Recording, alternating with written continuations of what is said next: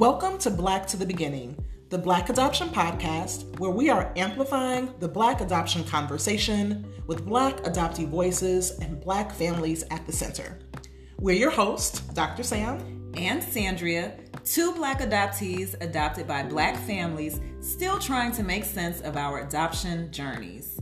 We have all been touched by adoption, whether we realize it or not. You just don't hear our stories until now. Every birth has a story. So, so let's, go black to, to the, beginning. beginning. Welcome, Black y'all. It is Black to the Beginning, the Black Adoption Podcast. I'm Sandria. And I'm Dr. Sam. And we are joined tonight with Jini Thornton. She is the money coach extraordinaire. She's going to teach you how to make some money, how to save some money, and how to grow your money.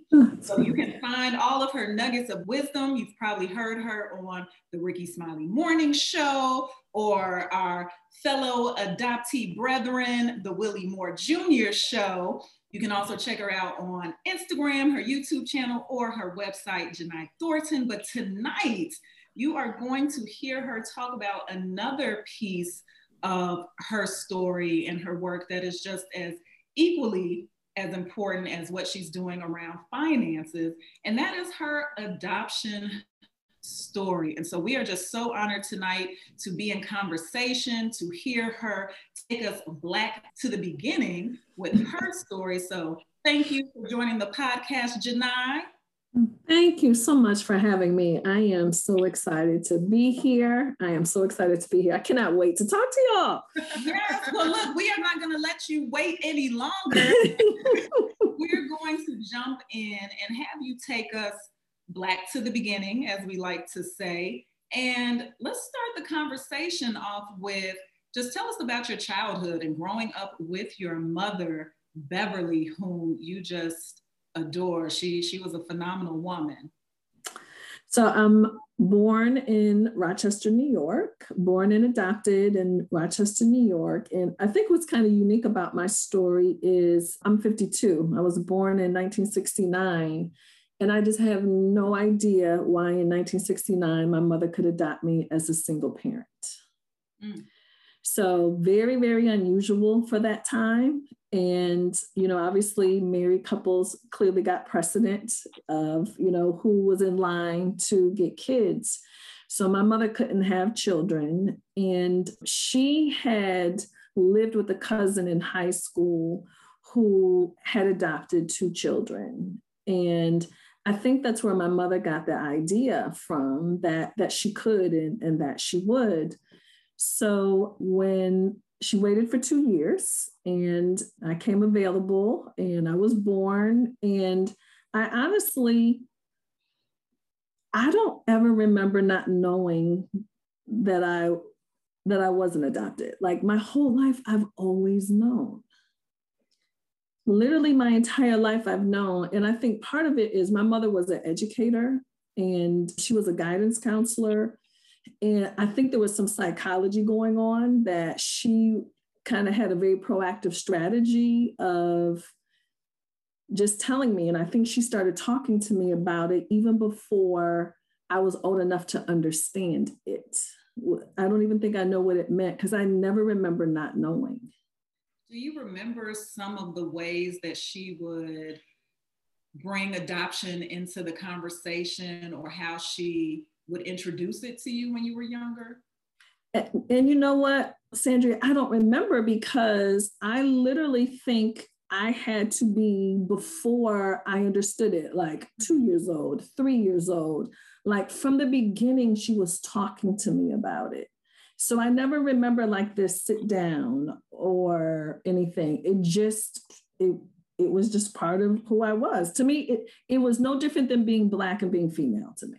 Mm it was that regular and normal for me. And not only did my mother talk about it, but my family openly talked about it around me. So I just remember times like being around my grandmother or you know maybe we're at a family gathering and if they were trying to remember when something happened they say oh was that before beverly got Jini or after you know how like you're trying to kind of get your dates together so everybody in my family talked about it um, not like it was like they went out of their way to discuss it but it just never occurred to me that it was a big deal I didn't realize it was more of a big deal until like I got in school and because my mother, um, obviously I'm light skinned, my mother was brown skinned. And then people would always be like, so who's your father? You know, is your, there's where I'm from, there's a lot of Puerto Ricans. So people always assumed I was Puerto Rican. Or is your father Puerto Rican? Is your father white? And then of course I have to tell kids, I don't have a father. Mm. And they're like, wait a minute, you know, clearly that doesn't make any sense. Um, but to say, oh, yeah, well, you know, I'm adopted. My mother adopted me as a single parent. And maybe that's another reason why she had to tell me too. Mm. Yeah, because you know, my mother was never married. She was never married. And so when I would try to explain to kids the story, you know, uh, I'm adopted, my mother adopted me as a single parent, she was never married, you know, most of the kids never believed me. Because that's just so over over their head. Absolutely. Like it just never made sense. So i would come home and tell my mom like hey mom i had this discussion. So and so was asking me these questions. And then my mom would say don't worry about it. I'll handle it. Mm. you know she was a handler so I think there was a way of her kind of circling back, having some discussions with people about their questions or whatever they had going on. So you know, she did. When I was 12, she adopted another child, my brother, who was four at the time. So I had one, two, three, four. I can think of four other cousins that I had, like closely related, who were also adopted. And I think that also helped to normalize it for me too, because I, I was the oldest one. And I had another aunt, also like my mother, who couldn't have children. Same thing. She adopted a girl and then a boy. Um, I had a, another aunt who was also my babysitter. She had a lot of children, but she always had foster kids, fell in love with one of the foster kids and adopted him. So we were all together you know i just i just kind of always knew it. And i honestly thought that that was normal until later on in life when i became an adult. And then i found out like like people don't know the whole time that they are. Like i never knew that it existed until i became an adult. Listen. I didn't know that that was possible. Hearing your story is just so fantastic because you had a village and we talk about that a lot on the podcast. Yeah. Having a village whether you're an adoptee a birth parent and adopted right. like you need to have that support system and you had that in your family. The whole time. And i and i'm sure my mother beverly died in 2000 and i'm sure she was probably intentional again being in education she had a phd i'm sure she was kind of thinking about how she wanted you know this to play out and if it's not a scarlet letter if it's not bad then why wouldn't we talk about it like what, what's the big deal so again i have people in my life i think who helped me really kind of normalize it. I, think it was more different not having a father to me than, um, particularly since I didn't have a father. You know, your father might not be in your life. Like I literally did not have one because here you go, I'm adopted. My mother was never married. And, you know, here we go. But that to me probably was a bigger adjustment than being adopted. Mm how did your your emotions and your feelings over time change around that fatherhood piece because it sounds like you were pretty well adjusted from an adopted adoptee standpoint because it wasn't even like you were an adoptee like this is right. my wife this is you yeah. know, daughter these are my right. cousins this is my right. brother so right. that wasn't a thing but then other children made this fatherhood piece a thing. So, did you start to really think about that more? You know, I was thinking about that today, preparing for today. I I think I'm looking at it now through the lens of a parent. You know, I have two adult children. So now I'm sure as a parent, obviously there had to be something that I was missing, you know, just because of that whole dynamic of, of, you know, having the opportunity to have a relationship. My mother dated someone about 12 years of my life who I loved, but it was clear that he was not my father. You know, she didn't play that at all. So she, it, it was her ship and it was going her way. Um, I think, you know, I just remember being a teenager. I think I was probably about 15 or 16. And I remember my mother being very emotional. She was just so upset. She was like, I can't believe that I didn't give you a father. I know that you really needed that. And I just remember looking at her saying, You know what, mom? All I need is just one more person telling me what to do. Um, because you know you're a teenager, you don't want to add, you know, who wants to be bothered with their parents? People running your life telling you what to do. I'm like, I'm good. And she said, I promise you, I will never bring that up again. Mm-hmm. I will never bring that up. So, you know, I don't think I really struggled with it. You know, obviously in the Black community, it's not really unusual not to have a father, too. So I, I, wasn't an outlier with that. So I don't really remember really struggling with it, other than I think um, I've known my husband since I was 14. And um, I think it was always important for me to have a relationship, though and maybe that was kind of my way of filling it you know when i was able to start dating i kind of always was in a relationship with somebody and maybe that was kind of my way of you know that male companionship whatever it is just trying to fill that gap you know just listening to your story from where you started to where we're at at this point i think you just really dispelled the myth that black people do not formally adopt because a lot of times we have this conversation around like the informal adoption that takes right. place you know but just hearing what it sounds like your experience mm-hmm. is like the formal adoption piece was was all through your family so whether it was through the private agency whether it was through foster care or yeah. what you it was there it was normalized and i really much. like the words that you use which is like a proactive strategy so I think even hearing yeah. that, you know, for our listeners is that adoption is an option for you, whether it be through private agency or foster care, but to go in it very intentionally and that it mm-hmm. can be successful. And your story is really just kind of shining that light like, hey, like this was not a, a poor experience, you know, yeah. for you. It, and I think, you know, my mom was very direct. And I think this was her way of just saying, you know what, let me just get ahead of this. You know, let me go ahead on. I'm not going to allow this thing to be a thing. So, and even as an adult, you know, my mother died when I was 30. I just don't even remember as an adult having a conversation about, you know, well, why did you tell me this way? How did you handle it? Because it was still so normal for me I just never even thought about it. I, honestly, I think I probably thought that's how everybody pretty much dealt with it. Because in my immediate household, and then with my other cousins, that's the way we, we all handled it. You know, we all knew that we were, you know, people openly talked about it.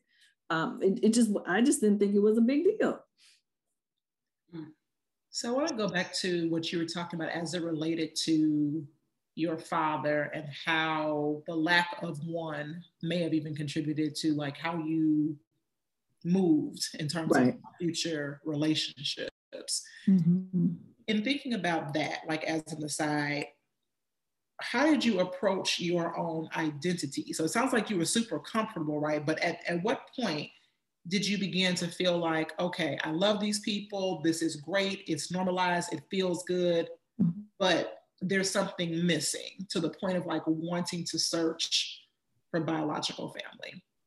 Um, again, I have to give all the credit to my mother. In New York State, you are able to, it's a closed record state, or it used to be a closed record state. So anyway, um, but if you, if my, if my adoptive mother registered, if I registered and my biological mother registered, at 18, you could get your records. At my 18th birthday, my mother was submitting her form, literally. And then pushing, encouraging me. I'm like, I'm not doing that. She was form submitted, done. Like, let's go. Like, like what we doing? Let, let, let's find these people. And I would always tease her, you know, um, my mom, you know, was very professional, but I'm like, girl, you are chronically nosy. You just nosy. like, chill out, you know. But I think it was her way. she was like literally, as soon as I turned 18, she submitted her form. Wow. Like she was on it, like, okay, like what we doing, girl? We, we about to put this together. I'm like, no, I am good. Uh, so I think it was two things. I think it was her way of giving me permission to be curious.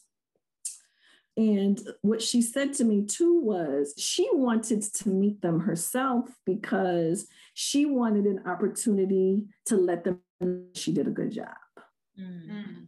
So I think it was her way of saying, you know, thank you for the gift. Um, and she wanted to do it herself. And I'm like, I am not registering. And it just wasn't important to me. And so as I I have remembered times being younger one of my best friends, um, as I've done some of my content on adoption, one of my best friends said to me, she remembers um, helping me go through my mother's stuff, looking for my adoption records. And I was like, oh my God, I forgot that I did that. You know, we were teenagers when we did that. So there were times that I would focus on it and then I would put it away. And so I think maybe my mid late 20s, I think I went on ahead and registered with New York State. And I would occasionally have conversations with my husband. You know, you think I should do it? No, I'm not going to do it. You know, I'd pick it up and I'd put it down. And then he would always say, I think you should. I think you should. And I had just kind of put it away. And then my son, let me see, he was 27 at the time.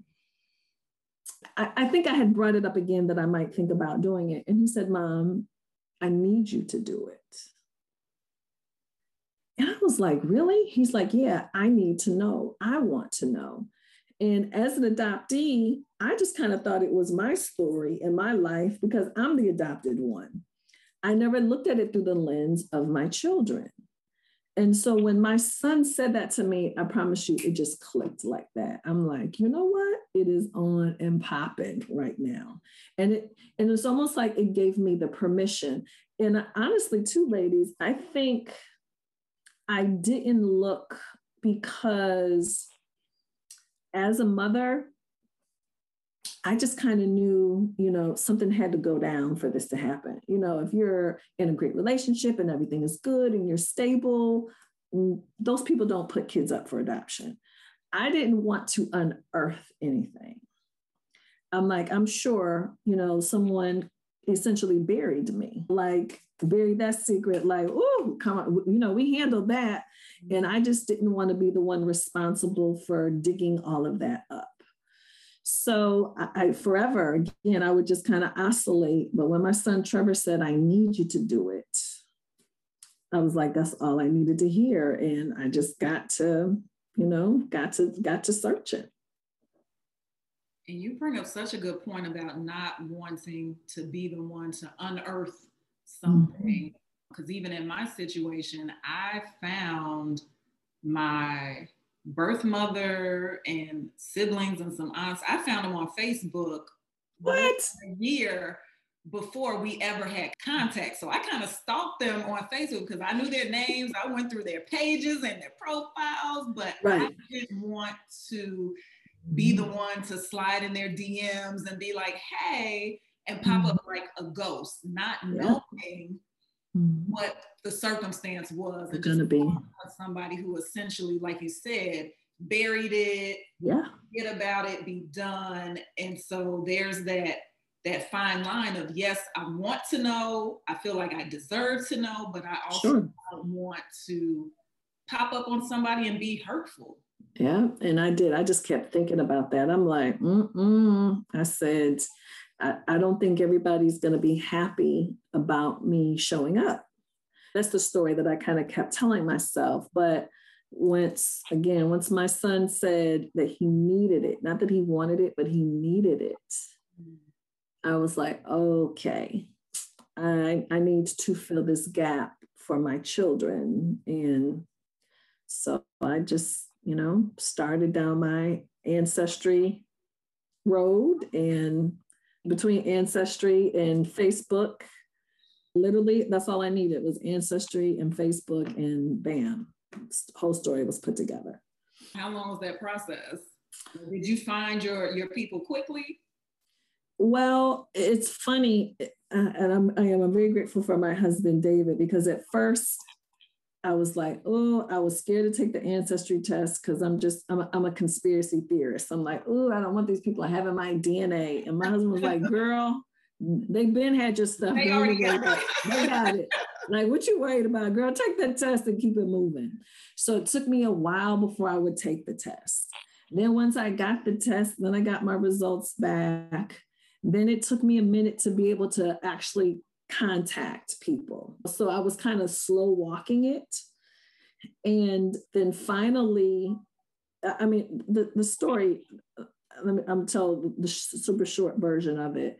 When I got my results back, I had a first cousin who had taken the test. And then I had a female. And then I had a man who was either my uncle or my first cousin. Obviously, I could tell that two different sides of the family, but of course, I didn't know who was on what side and ended up contacting both of them. So the man ended up being my biological mother's brother, mm. who did not know that I existed. Let me just say that, of course. Mm-hmm. And then the first cousin was my father's niece. Yeah. So that's how it just got the ball rolling for me. And, um, but what really, how I really solved my mystery was I was on the phone with my mom's best friend, just kind of updating her. Oh, yeah, I took this DNA test and I'm related to these people. And I gave her the name of, you know, my my uncle's name. And she said, I know somebody, you know, that name. I'm not going to use the name. And I was like, oh no, no, you don't know them. You know, they're that's this is his name, and he's from Buffalo. Uh, again, I was born in Rochester. He's from Buffalo, but he lives in Boston. And then my mom's best friend Aloma said, Oh, yeah, yeah, yeah. The person I know with that same name is from Buffalo that lives in Boston. And I was like, wait, wait, wait, wait. do not tell me you people knew who the heck I was all this time. And she said, no, I know because my dentist, Dr. Colleen Gordon, who was one of my mother's friends, um, she lived on the same street as this family. And so at literally, ladies, at this moment, I'm on the phone with Aloma. Colleen, Dr. Gordon calls so Aloma puts her in three way. And so I have to tell the whole story again. And then Colleen says, How old are you? And I told her, What year were you born? 1969. She said, Oh, that man, he's not your cousin, that's your uncle. And his sister, she said, I remember when she got sent away when I was a teenager. You look just like her. I bet you that's your mother. My dentist grew up on the same street as my biological mother. Wow. On the same street, families were friends. And then she literally, when I brought it up to her, she was like, Oh my God, you, that has to be your mother. You look just like her. That has to be her. So this woman had been cleaning my teeth my entire life, mm. a very good friend of my adoptive mother, and never realized what her connection was on my biological family side. So once I got that piece of information, because you know rochester and buffalo were like 45 50 minutes you know away from each other mm-hmm. then i was just able to start putting the other pieces together i was able to find my biological mother from my first cousin i talked to her mother was able to find my father just started putting it together and i mean i went from zero to a thousand really really quickly and i had to start therapy immediately. Mm. When I tell you I was a hot, unraveling mess, like I could not get my footing. I just felt like I was on a roller coaster that would not stop going down. because mm-hmm. every day it was a new person every day it was some new information every day and i was like i am not equipped to handle this mm. i was unraveling really really quickly so i um, thank god i already had somebody in my life and i saw her and i was like listen i've got to talk to you i mean i literally saw her every week for probably like eight months six or eight months like i was unraveling I just, I just, and it was all good. I just couldn't get my footing. I, ju- I just could not get my feet underneath me. I don't know why. I just thought like, oh, I'm to figure out who those people are and just go back to my life. And it, I, I just, I wasn't ready. I, I was, I wasn't ready. Mm-mm the fact that you had the wherewithal to know immediately that you should get into therapy, I think is amazing. Oh yeah, I, but I was. I, I promise you, Sandria, if I didn't, I bet you I would not have gotten out the bed. Mm. I, I could not. I just could not function. You know, because you don't know what to expect. Yeah. You know, like who you haven't found your your biological family. And in my head, I don't know why, I just didn't think it was going to be a big deal. And then I just, whoo, I could not pull it together. mm And see, to your point though, right, about not being able to get out of bed to mm-hmm. needing to go into therapy immediately. Like it yeah. takes me back to the earlier comment that you made about just what adoptees experience all the time, which is when we get on that search and reunion process, we're tiptoeing around. We don't want to be responsible for anyone else's pain. We don't want to unearth things that are mm-hmm. to potentially cause all sorts of things. You just said that this information almost had you to a point that you would not have been able to get out of bed had mm-hmm. you not sought therapy immediately. So you had the wherewithal mm-hmm. to do so. How many mm-hmm. adoptees don't have the wherewithal to do so. That was me. That was yeah. me. And I, it was a mm-hmm. revelation. I just started going to therapy recently. So mm-hmm. this is dang near four years, three years. Wow. And I told my therapist because she asked me, she was like, "Well, why why didn't you go to therapy right away?" And I was right. for an answer because that wasn't even a thought. My thought, mm. I think I mm. was still in shock number one. Right. Number two, it was the adrenaline of trying to yep.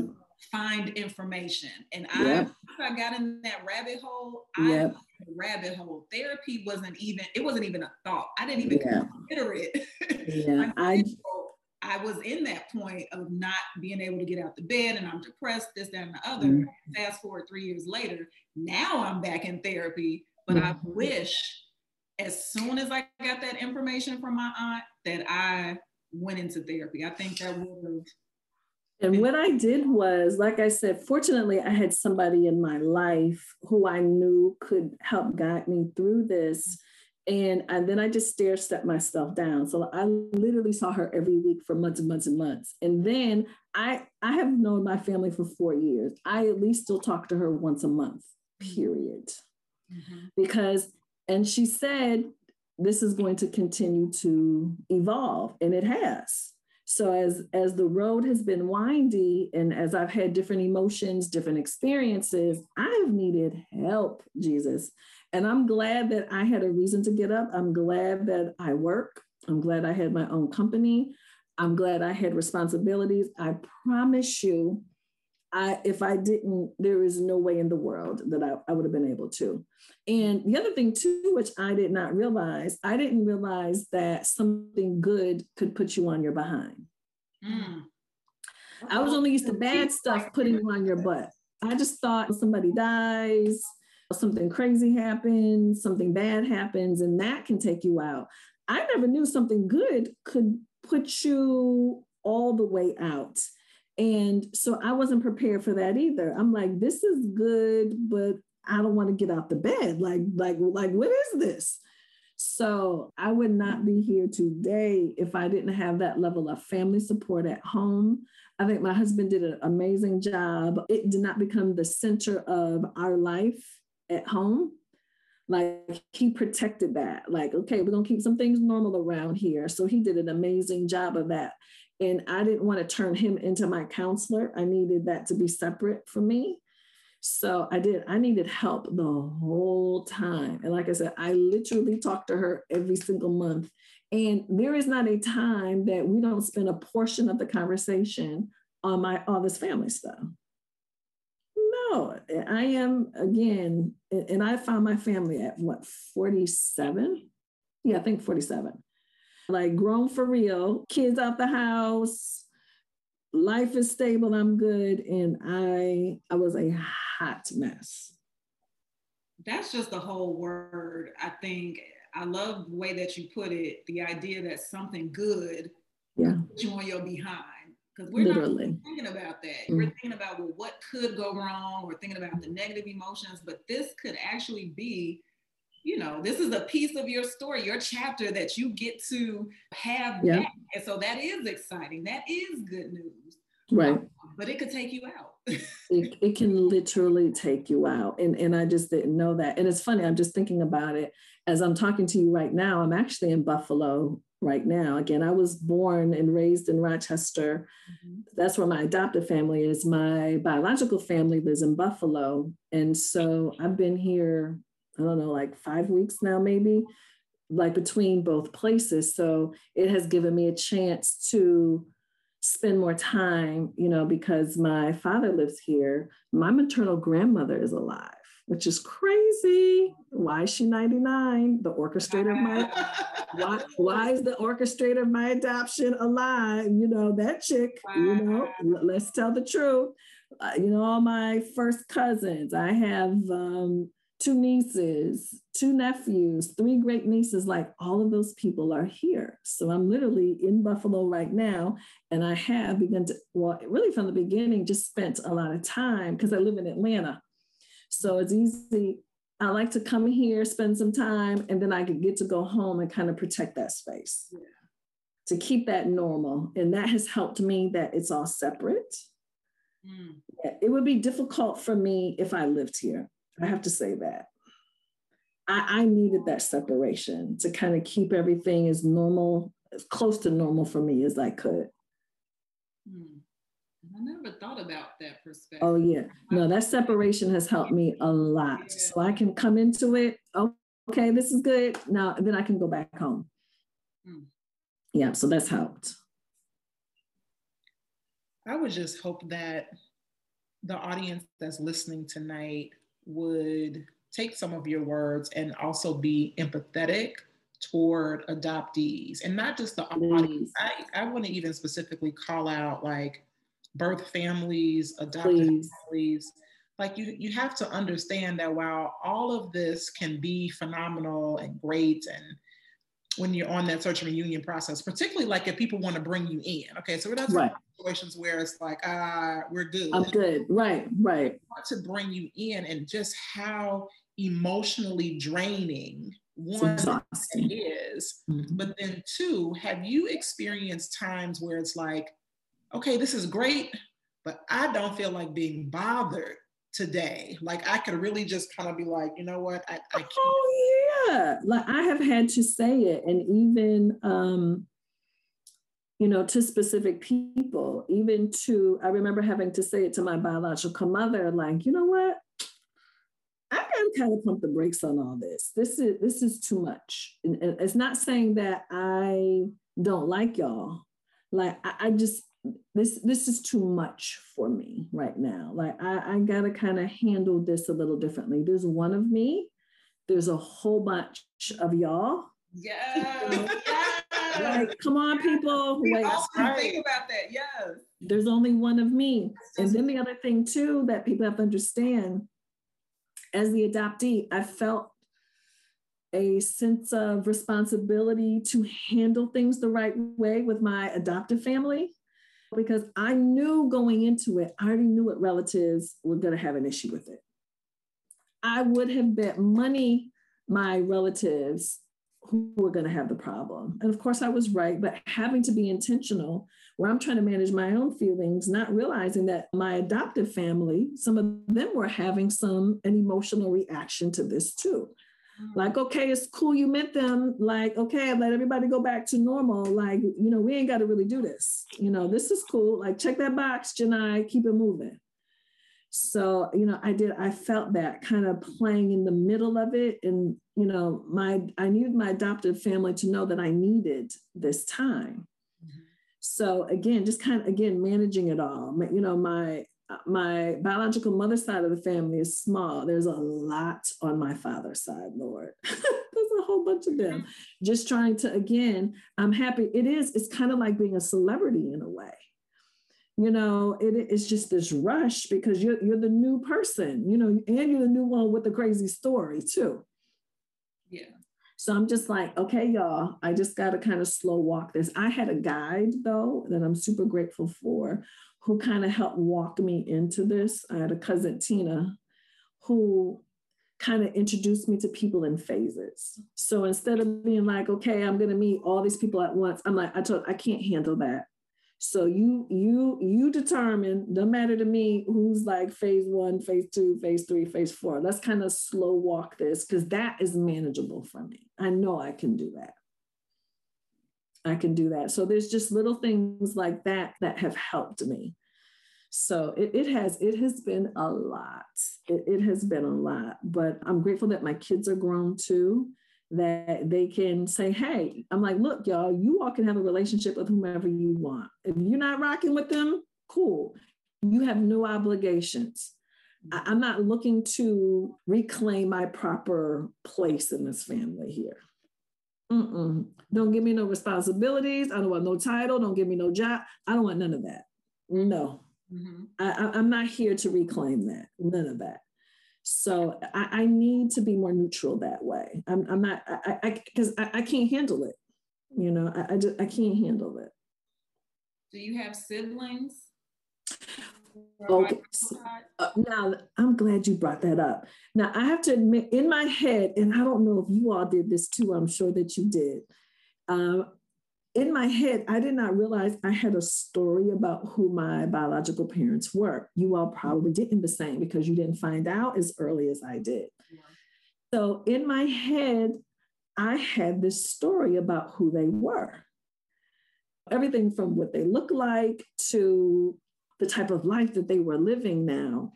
So when I met, when I first saw the picture of my biological mother, my husband is like, oh my God, you look just like her. I'm like, that's not her. Because the image I had of her in my head did not look like her when I saw her. And so in her, it's so crazy. Her hair is cut short like mine. And I'm like, why is her hair short? like in my, in my head, like in my head, I knew she was going to be this light-skinned woman, but I just saw her like with all this hair. I'm like, who is that? That can't be her. Like, what, what, what what's going on here? But in my head, she had children, and I'm the only child that she ever had. Mm, wow. And that was tough for me as a mother. Because I think in my head, I just felt that, you know, she had a chance because um, I was born when she was only 16. Mm-hmm. So I just thought maybe she got on her feet, went to school, got married, you know, had the picket fence and the kids, and she never got married or had kids. Mm. So I'm the only child that she ever had. And that was difficult for me. That was very difficult for me. My father only had one other child who's a year younger than I am. But um, I found my family in April of 2017. Uh, my brother was murdered like February of 2018. I never met him. Mm. We, we never ever met. So in my head, I thought I had all these siblings and I only had one who's deceased. So I never got to meet him. Now, where was your younger brother that you grew up with in all of this journey oh, going through? Oh, okay. So my mom adopted my brother Joshua again. He was four when my mom got him. I was 12. My mother was like, I do not have the energy to start over again with a baby because she didn't adopt me until she was 30. And um, so you think she was 42 when she got my brother. And um, from the beginning, there were a lot of challenges. You know, he had come from foster care, of course. And um, it's funny though, he also came from Buffalo, where I, where I was from, and which is typical. You know, Rochester children got sent to Buffalo, Buffalo kids got sent to Rochester, that whole thing. But anyway, he always um, was always in a lot of trouble, had a lot of problems. By the time I went to college, he actually wasn't even living at home with us because of our age difference and because my brother ended up not being at our house anymore because he had always gotten into so much trouble, so, so much trouble. So we didn't have that type of relationship and rapport. And as I began to find my family four years ago, my that brother was also already deceased. So he never got to have that chance to put his story together and, and find his family. He never did.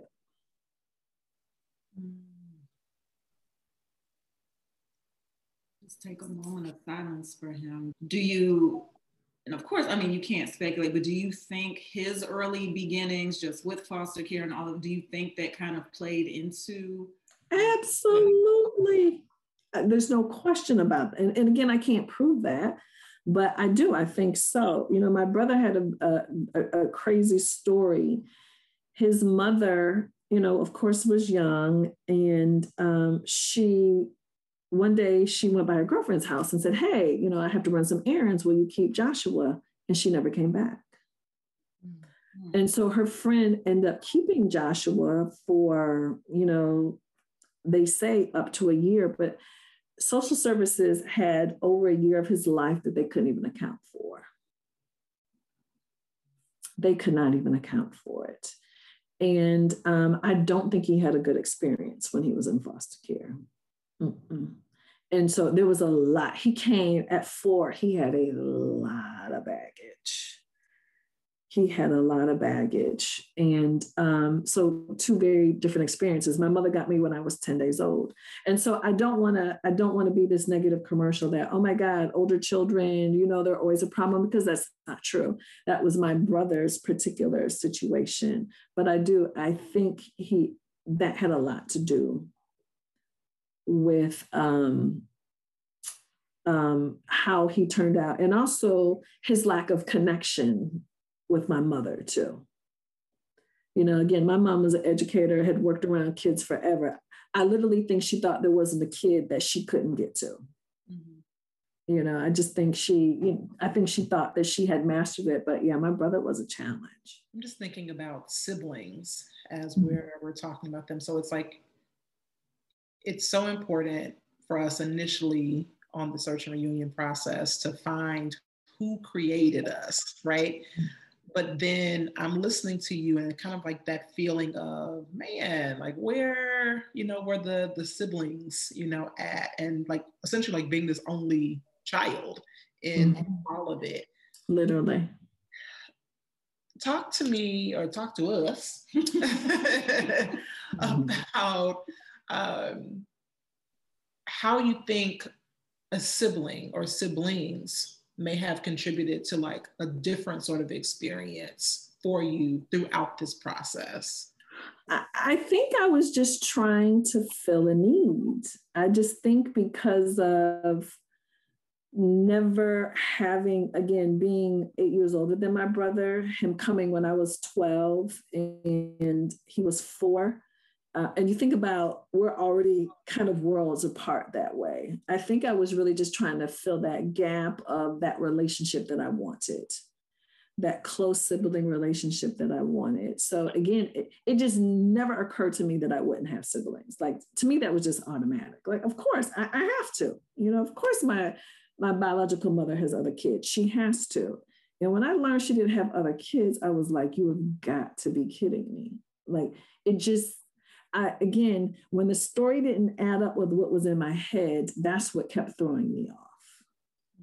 I wasn't just kind of open, like, oh, wow, let's just kind of see how this goes. I had kind of decided what how things were going to be. And um, hence the reason why I needed a lot of therapy too. And when things weren't lining up with my story, that created challenges for me. I remember I love Willie Moore Jr. He, he would always tell me the, he would always say, how he thought um, Lisa, Lisa from Lisa Lisa and the Cult Jam, he was like, Jini, I at least thought she was my auntie. I was like, where did you get that from? Uh, that's funny. He would at least, he was like, we had to be related. Um, I know somebody in LA who's also adopted. She's a little bit older than I am. And she would say, you know, I always thought that um, um, she was like, I always thought that Billy Dee Williams was my father. And I was like, what? so I never picked celebrities, but a lot of these, and Diana Ross was her mother. I was like, girl, you were crazy. But you've been watching Mahogany. I, she's been, I'm like, girl, Mahogany must have been your movie for real. but it's funny, adoptees that I know that knew that they were younger I didn't realize that they had been picking people. And I never picked a person, but I kind of picked, I made people.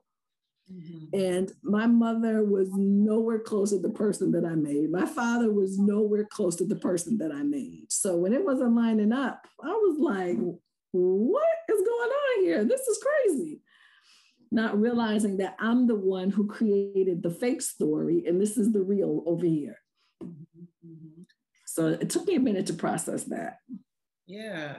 That's also one of the reasons why I asked you about the sibling piece because I don't know about you, Sandria, but I feel like when you look into the face of your siblings, not only do you see yourself, but you see your parents as well. So it's almost right. like you get this other version mm-hmm. of the story. So it's like you can look yeah. at parents, but then like looking at siblings you see something different, you know. Right, right. And it's funny that you say that too. Just this past weekend, I was with my my niece, my three great nieces, and my youngest nephew.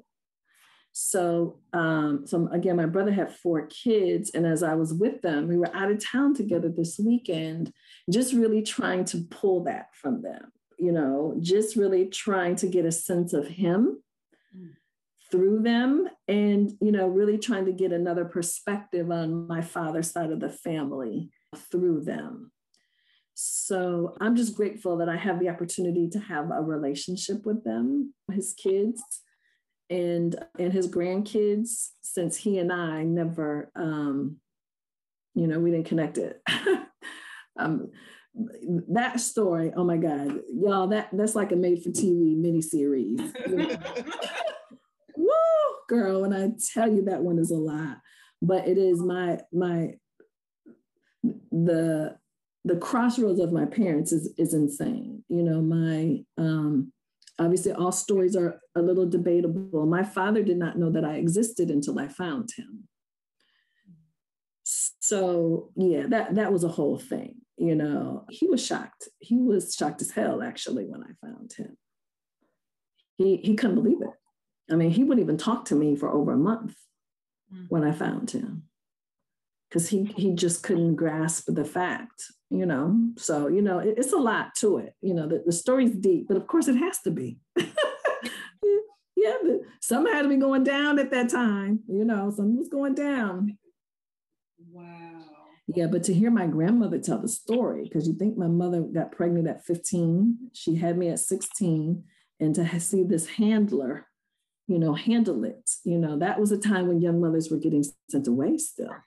Right. You know, so my biological mother was sent away to one of those unwed mother programs in Rochester. And to see my grandmother facilitate that, you know, and make that decision and, you know, let me kind of get this all cleaned up here real quick. And so we can get back to, you know, what we need to do what has it been like trying to build a relationship with her? My grandmother? Yeah. Oh, she's, I mean, I, I swear I feel like I've known her my whole life. Hmm. Like seamless. Like we, like from the day I met her, we have been in a rhythm you know, just very strong. She's, you know, you know, that's a whole different generation. You know, my grandmother's 99. She still lives at home by herself, still cooks her own meals, still oh, handles her own business. like she like she's that type of chick but and i could see her handling the situation the way that she did mm-hmm. and but we have this very natural beautiful rhythm it has just been so easy from day one like we have just we've been clicking literally ever since i love that oh yeah no it's, it's been it's been really really good i'm i'm just feel grateful you know, that she lived long enough for me to even have a chance to know her. Because clearly at her age, I met her when she was 95 years old. you know, she could have been gone. Been, been gone. gone. Been gone. Yes. So no, I am super grateful. No, we have a great relationship. And um, again, really just happy that I've had a chance to get to know her. That's a beautiful blessing. I want to ask you have you always been vocal about your story, like publicly vocal? So even though your adoption was normal in your family, growing up, all, all of that, from a just life social media standpoint, have you always been forthright with your always in college? You know, it's funny. One of my best friends from college, she's another person that I interviewed. She adopted her son um, that's what she said. She'll never forget. I, I went to North Carolina A and T undergrad, and she just she said she'll never forget our freshman year. Like within a very short period of time of knowing each other, that I was talking about being adopted. Like I've always talked about it, and I don't know why. I just I again I didn't I never thought it was a big deal, but I've always been vocal about it. And I also always have felt like I was saved from something. Mm-hmm. I've always have felt like literally like adoption saved my life. And I did. I just kind of felt like I got a second chance. Mm-hmm. Yeah, I always felt like I got it, uh, like I got that chance. Like I, you know, a lot of kids don't get that chance. Right. You know, you were just born into some crazy, you know what, and um, I just felt like, I don't know why, that I was removed from some real craziness and had an opportunity to be adopted into um, a very stable, loving family. I would not be here without having had that opportunity. So, yeah, I've always talked about it. Now I have a different focus and intention. Before, I just thought it was normal. Now, again, I want Black families to know that it is an option. I want people like us to know that we are normal and we are okay. Mm-hmm. I want women who are equipped or capable of keeping their children to have a birth plan. You know, I, I want them to know that they do have an option, you know, other than trying to raise a child that they're just not equipped or ready, you know, to have. So I'm like, if we just keep talking about it, I think we all know what our real options are and, and what our opportunities are within adoption.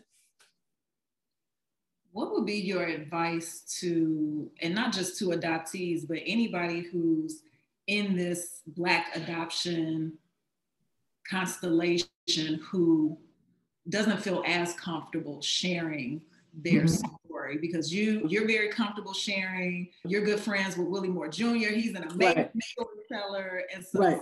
us as podcast hosts and Instagram live hosts, everybody isn't always ready for that. Like, oh my right. God, mic is on. Am I gonna sound crazy? Right. You know, what What would you say to just kind of encourage someone to share their story, particularly if their story involves adoption?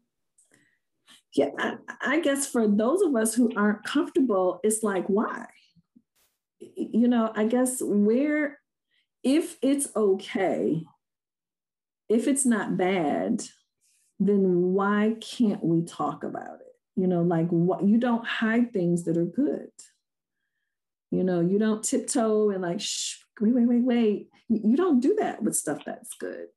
So to me, to hear you say that, it, it must mean that something is wrong, you know, or something is bad.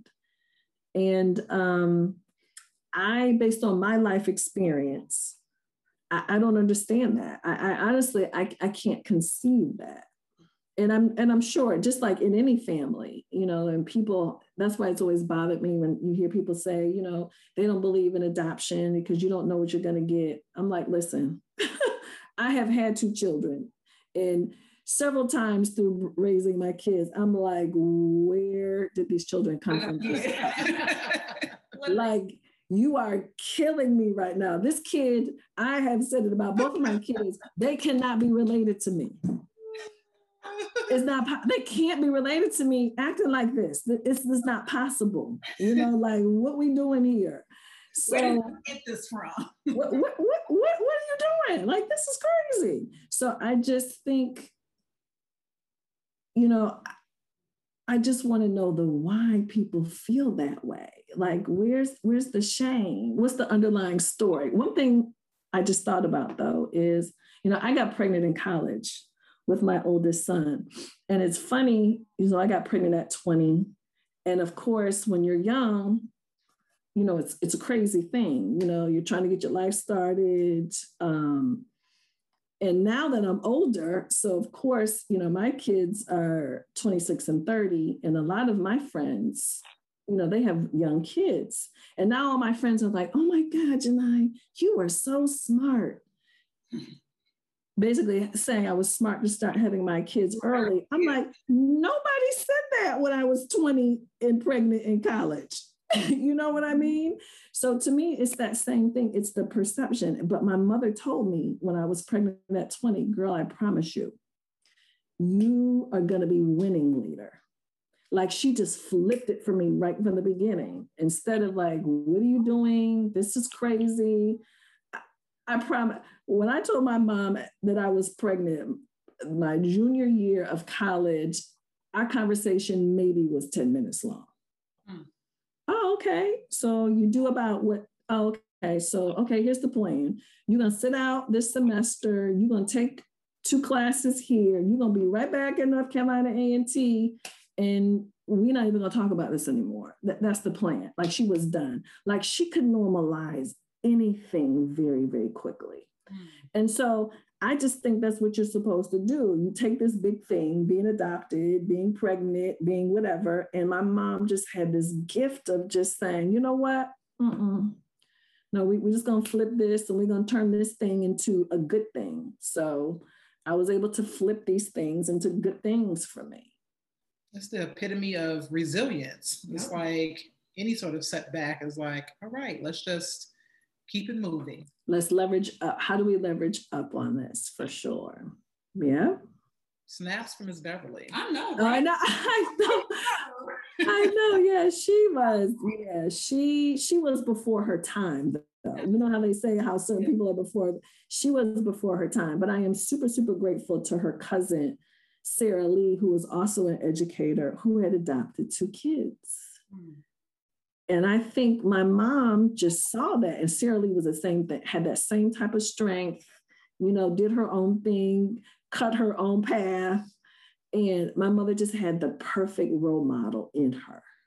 Mm-hmm. And so I think she just modeled the behavior and the strength that my mother was going to need. So my mother just took it up a level just by doing it single because uh, Sarah Lee was married, of course, because you think her kids, um, if I'm in my early 50s, her kids should be like in their early 60s now. So my mom, she just had the, you know, Sarah Lee set the tone for my mom of, of having options. And she just like, you know, we, we, we're going to be all in. We're just going to do this and, and keep it moving. So. Hmm. Well, we want to salute the amazing trailblazing women like Sarah Lee, yes, Beverly. Yeah, you are their legacy. You are also trailblazing. Thank you for using your voice. Thank you for using your platforms. Like, look, we could talk about money, but guess what? we uh, we're, we're going to talk about this too. Yeah. Because money is also complex. It's another thing that we don't always. Oh, yeah. Same. So the two go together very well. I'm telling you, I promise you, it's almost the same type of psychology. It's the same thing. It's like, how are you going to approach it? What decision are you making about how how you want this experience to be in your life? Because we get to choose. you know you know we do we get to choose so I, I think my mother just gave me the freedom of being able to choose like how i want this to support me in my life and not be a, a hang up or, or, or a thing for me. And let that be a takeaway for tonight. As, as adoptees we always hear a narrative of being chosen. Oh my god for sure. reminder of oh god yeah yeah to choose and we get to take these pieces and do with them what we will and in your case make something beautiful out of it. So yeah. thank you Jini.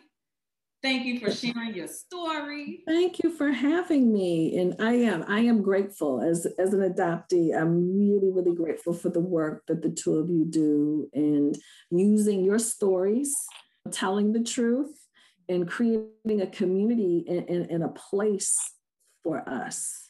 You know, you know, so Willie Moore Jr. he talks about it, it's almost like kind of being having your own gang, you know, mm-hmm. having your gang gang. yeah.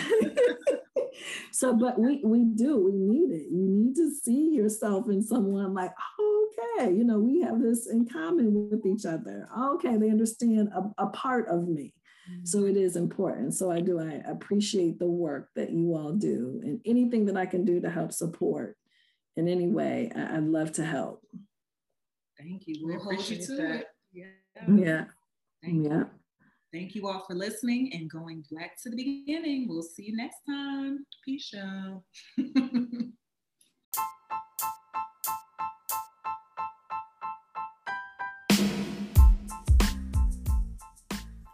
Thank you for listening to another episode of Black to the Beginning, the Black Adoption Podcast with Dr. Sam and Sandria. If you want more Black to the Beginning, follow at Black to the Beginning and hashtag Black and Adopted on Instagram, Facebook, and YouTube. If you would like to share your Black adoption experience, check out our Instagram at Black to the Beginning and click the link in our bio. Remember, the Black adoption conversation is the Black family conversation. These discussions can be difficult, but necessary for generational healing. Let's keep the conversation going for the culture.